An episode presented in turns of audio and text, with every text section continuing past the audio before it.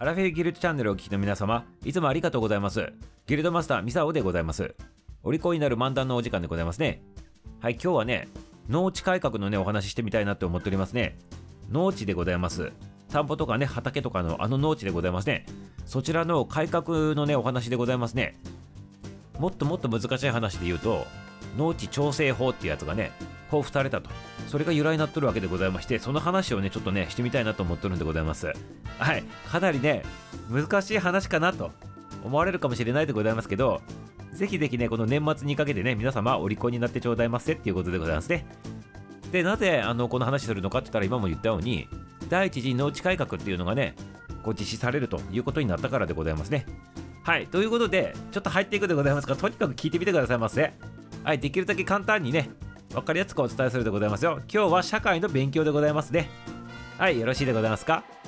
ということでございまして、農地改革でございますね。で、農地改革には第一次、第二次と、まああったりするんでございますけど、今話するのはね、第一次の改革ということなんでございますね。で、これが、第二次世界大戦、要するに戦後でございますね。大東亜戦争が終わった後に GHQ のね、統治が始まると。そこまで皆様大丈夫でございますね。はい。その GHQ さんによって行われた民主化政策の一つであるということでございますね。これでね、この GHQ さんが日本に入ってきていろいろで政策やったんでございますけど、この農地政策がね、結構ね、いい仕事ですねっていうふうにね、まあ言われとるということでございますね。その中身をちょっとだけね、見てみたいなと思っております。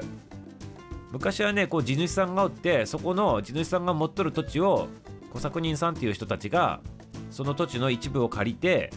お金払って、あの田んぼをやっとったわけでございますね。そして、そのお礼というか、使用料みたいな形でございますね。それで莫大なお金を地主さんに払っとったということなんでございますね。逆に言うとでございますよ。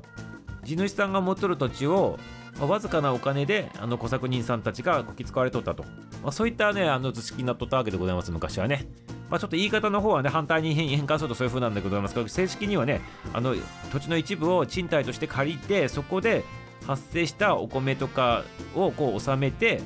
賃貸料に当てとったみたいなねそんなイメージなんでございますね。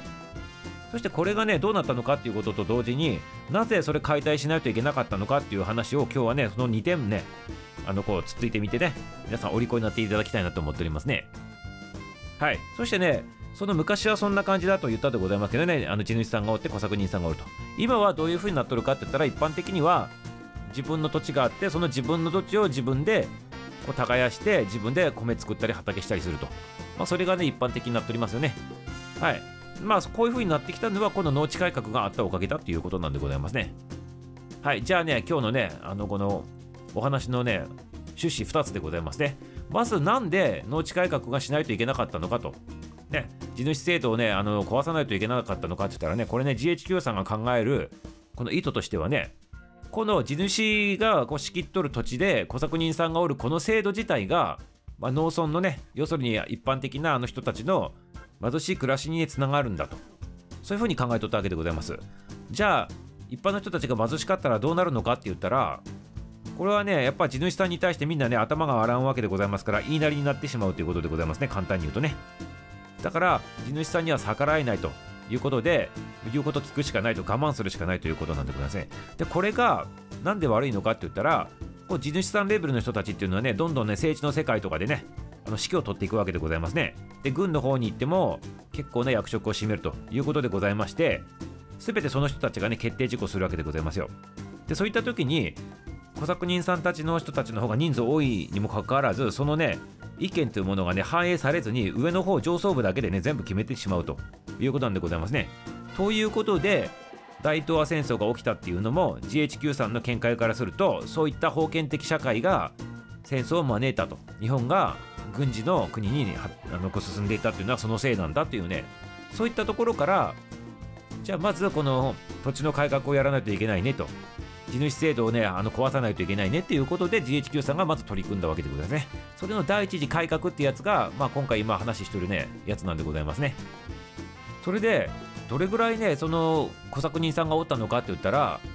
日本全土で考えた時にそのね日本のね農民の約3割がね小作人となっとったということでございますね。3分の1ぐらいでございますね。かなりの人数でございますねこれね。そしてさっきも言ったように地主さんとその小作人さんの関係というのが農業を通じて、まあ、支配的なものになっていくと。いうことになったわけはいくわけでございますね。でまあねそんな感じでねこう時代がねこうその戦争の前までこう時代来てる中にもやっぱりね小作人さんたちもねこうななんていうのちょっと納得できんということでねまあいろいろねこう吸ったもんだってね反乱みたいなやつを起こしたりもしとるんでございますけどね全部やっぱりね消されとるわけでございますね。で1922年で大正時代でございますこの時にはね日本農民組合同盟というのもね作られてねいろいろ抵抗してるわけでございますけどやはりねあの、ここのね力もあんまり及ばんということだったわけでございますね。そしていよいよ戦争が終わって GHQ さんが入ってきて第一次農地改革っていうのはね昔の今日の日にねやられるわけでございますね。でこの時にね正直な話ねあんまりねあの成果が出ないということでね失敗だったと言われておりますね。でこの時に何が失敗なのかというとこの時やった政策っていうのは地主さんの土地を小作人さんたちにこう売り渡しても小作人さんのものに土地にするというねそういう趣旨なんでございますけどこれをね金額はねあの地主さんと小作人さん自分たちで交渉してくださいませっていうねそういったことになっとったわけでございますね。で一応政府の方から国の方からは地主さんがあなたが持っとる土地をね小作人さんたちにね売ってあげてくださいと。そして売った後は小作人さんたちが自分で作る米は自分で管理することになるからそこからねあの米を搾取しないでくださいませってねそういったことだったんでございますけど実際問題でございますよ。小作人さんと地主さんが価格交渉できるわけないでございますね。力関係がもともとあるでございますからね。はい。なのでほとんどの場合はなんで売らないといけないのかっていう風になったりとかね。売ることになったとしても地主さんの言いなりでしかでしかねこう金額提示されないということでございますからそんなね小作人さんねお金払えないでございますね。大抵の場合は高い金額言われてるわけでございますからね。はいということでございましてこの第一次ね農地改革というのはねこう失敗しとるということなわけでございますね。はいそしてそしてでございますね GHQ さんがねこれを見とってね日本の国何やっとるんだってこらおいしけしからんぞって言ってね叱ったとか叱らなかったっていうことなんでございますけどすぐにね第二次ね農地改革っていうのがね次の年にもされとるわけでございますね。はい GHQ さんが入るとめちゃめちゃ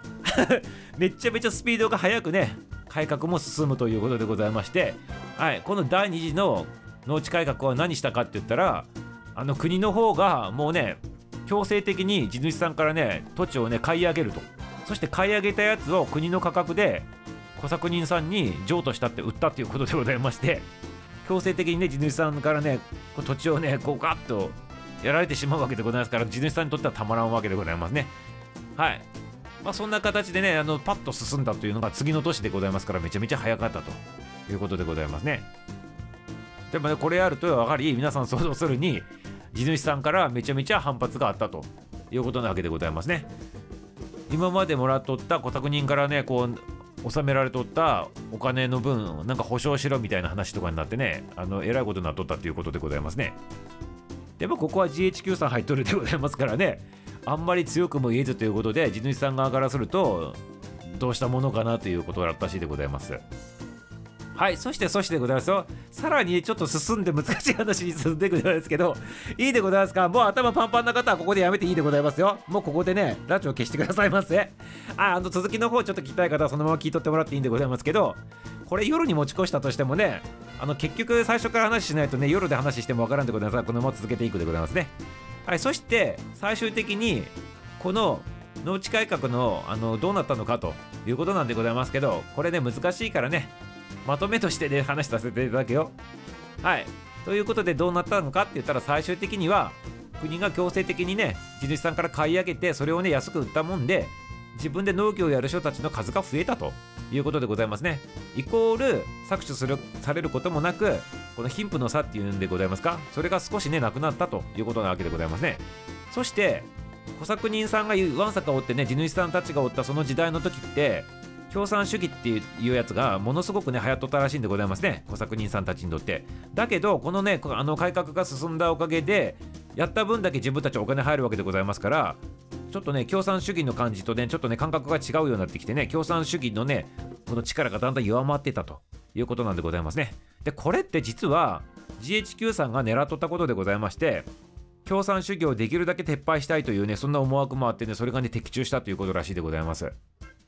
はい。そんな形でねまあ、小作人さんのねあの立場からするとよくやってくれたっていうことでございますけど地主さんからすると何をやってくれとんのかっていうことでございますしそして GHQ さんの思惑からすると弱いものを救ってね喜んでいただいたそこにねプラスしてね民主化を図れたということでございまして一石二鳥だったっていうねそんなね GHQ さんのねあのこのね農地改革だったということでございますね。だから成功したっていうふうにね言われとるやつでございますねこれね。はいそんな感じでございましていかがでございますか？最後めちゃめちゃ難しい話でございましたからすっ飛ばしてね結論に言わさせていただいたでございますけど詳しいことしていたい方ははい農地改革でねもう一回勉強してみてくださいませ。はいありがとうございます。そんな感じでございますね。はいということでございまして万年末頭の体操ということでお付き合いくださいましてありがとうございます。はい明日も楽しみにしててくださいませ。終わり